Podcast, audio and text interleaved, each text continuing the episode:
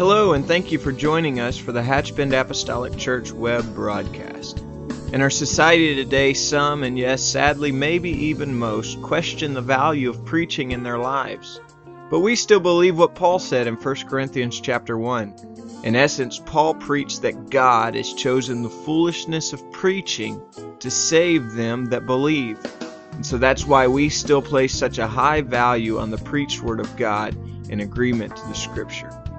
And so now I'd like to thank you again for joining us for a message from the pulpit of Hatchbend Apostolic Church.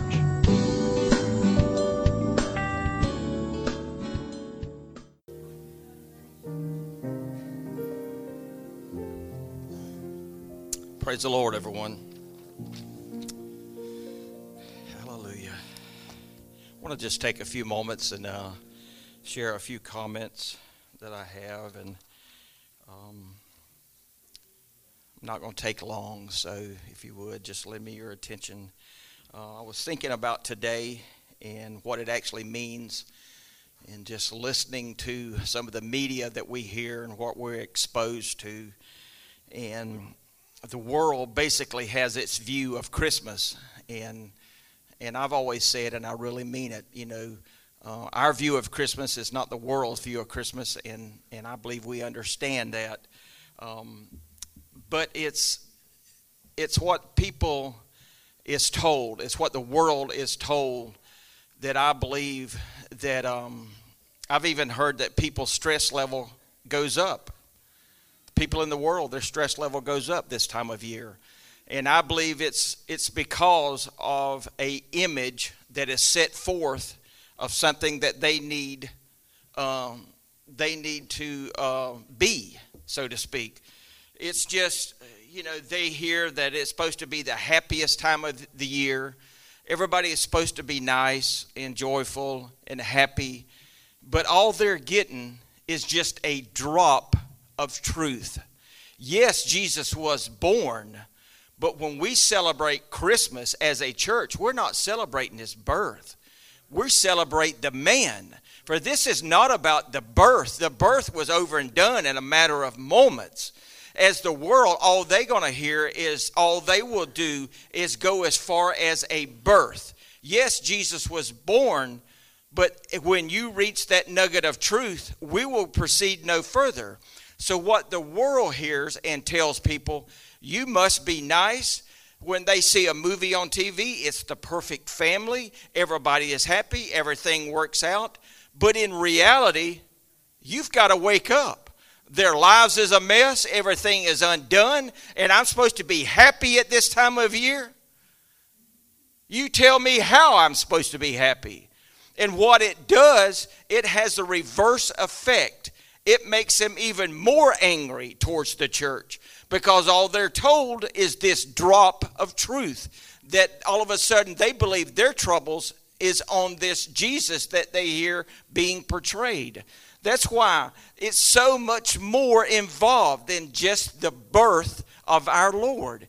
It's hearing about someone that was just born, yes, but someone who lived and died and made available to us his body as being our Passover lamb and just lives and breathes and said he would put our his spirit within us to walk with us, to guide us, to help us. So it's not just someone that hears about a birth and someone as a mole.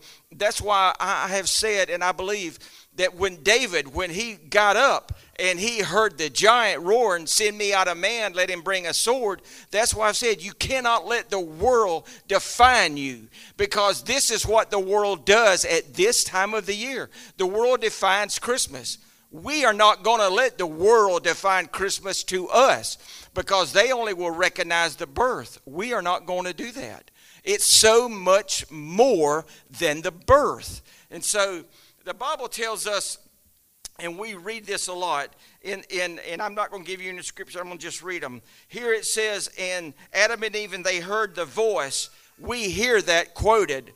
If you've heard me, you've heard it quoted. And they heard the voice of the Lord God walking in the cool of the day. Now, Matthew, Mark, and Luke all go all the way back to the birth of Jesus when they begin their gospel. I have said, and I believe that John, he does not go to the birth, he goes to the beginning of the beginning. What does he say? In the beginning was the Word, and the Word was God, and the Word was with God. So what they heard was not just the voice, they heard the word of God. So from the very beginning, God was exposing them to the very word of God. They was not just hearing the voice of God. They heard the literal word of God that spoke everything into existence. God was saying, I want you to be exposed to this word that created everything you see and everything you can't see. So he was making that. Now, that was from the very beginning of creation. And then, as Brother Boyd, he read this verse not many weeks ago. But this is what the next stage that God said in Exodus. This is what he said. He said, I, He told uh, Moses, He said, Let them make me a sanctuary or a dwelling place that I may dwell among them. At this time in Scripture, that's as far as he could go. I want to dwell among my people. I have made and you make me a dwelling. He put he puts an established dwelling place, but I want to dwell among my people. And at this point, that as far as he could go. So God said, You take, you do this. I want to dwell among my people. So God said, I'm going to take. They go down, they're in Egypt. God said, I'm going to bring you out of the iron furnace when He does. All of these are types that the schoolmaster says that we have for today. He says they are going to be an established in a Passover. He says you take, you kill the lamb, you put the blood on the doorpost and the lintel, and I look at that as you cover your dwelling with the blood of the lamb. 50 days, that's what Pentecost means, 50. Or literally, the Bible don't record it as 50. It says 50, but what it means in the Bible is seven sevens plus one. That's Pentecost. 50 days after they put the blood on the doorpost and the lintel, God gave the law to Moses. All right, you go on further. Jesus is born, he's crucified on the Passover. Then, 50 days after that, is when Pentecost happens. He pours his spirit out on all flesh that we know. Then he takes, and so what I would say is that he takes, and you, and this is the way I would look at it. The Bible says that he took 50 days after the, after the, the first Passover when he gave the law.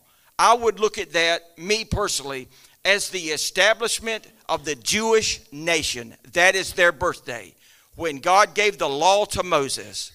The second one is when he took and poured his spirit out on all flesh.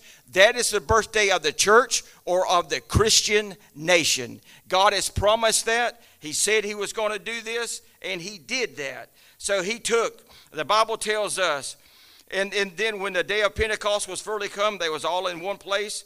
And suddenly there came a sound from heaven as of a rushing mighty wind. Now, God had promised this. He's going to send. And I believe He literally opened the windows of heaven, and it was not a breeze. The Bible says it was a sound from heaven as of a rushing mighty wind. So He poured His Spirit out. We see this happening.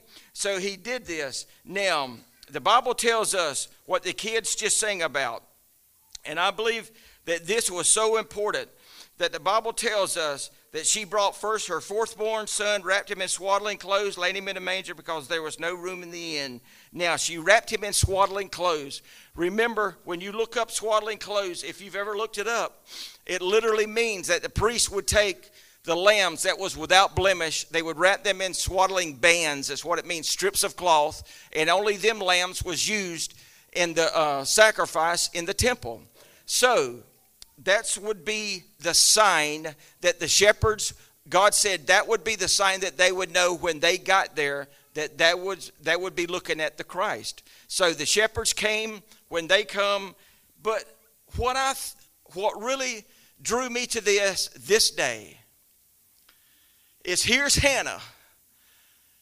And the priest even accused her of being drunk. And she said i want a child so bad that I'll give him all the days of his life to the Lord if God would just give me a child. But she said, But I want to keep him till he's weaned. And most of the time that was for the for the space of two years. So at the space of two years, she got to hold her child. But Mary, the Bible says that the Holy Ghost overshadowed her. She conceived.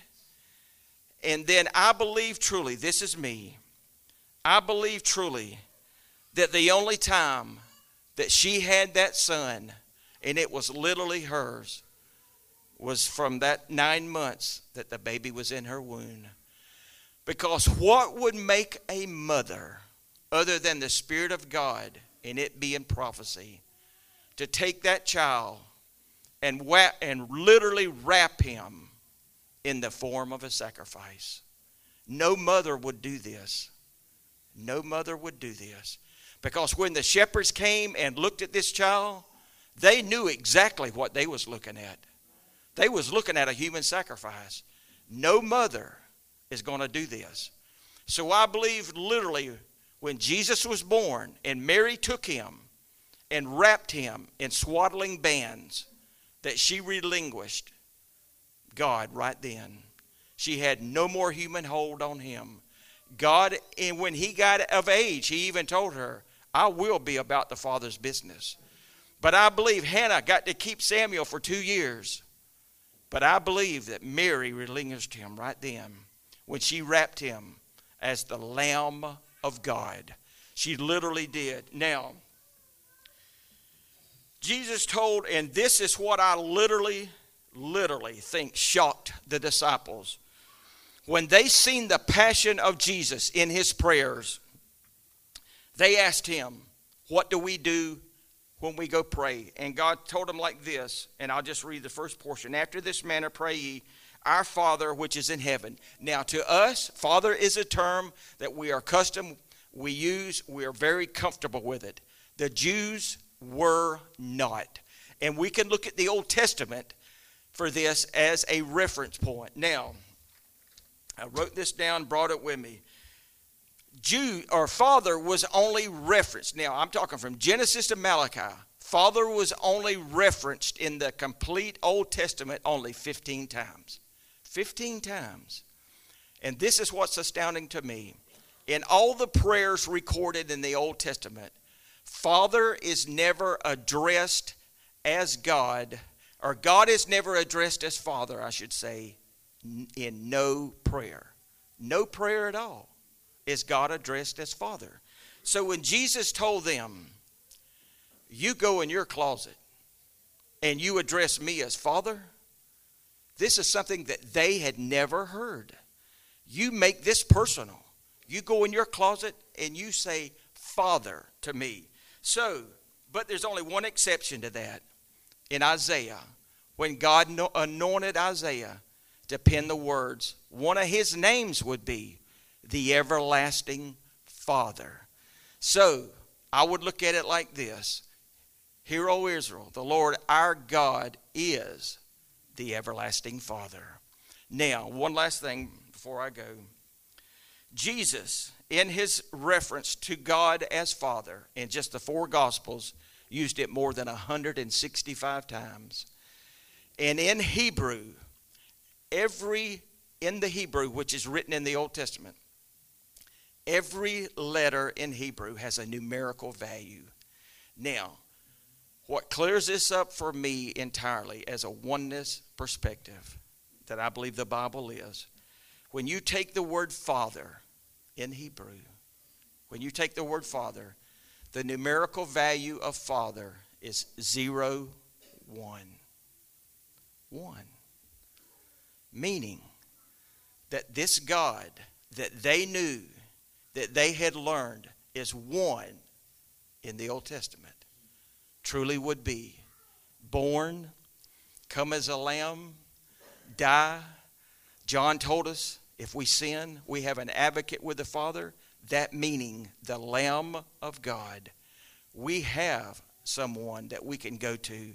God said, when life knocks you down and troubles invade you, or life is at its peak, you shut the door and you address me, not as your God, but as your Father.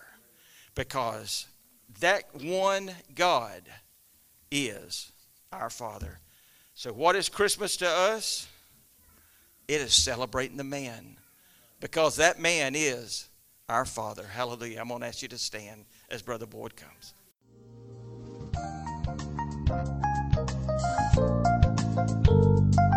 This message has been brought to you today by the Media Ministry of Hatchbend Apostolic Church.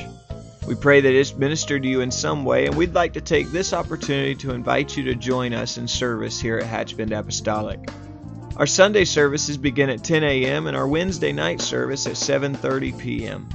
For any more information or to speak with our ministry staff, please feel free to call our church office at 386 935 2806, or you can visit the contact link here on our website. Again, thank you for listening, and we pray God's richest blessings on you and your family.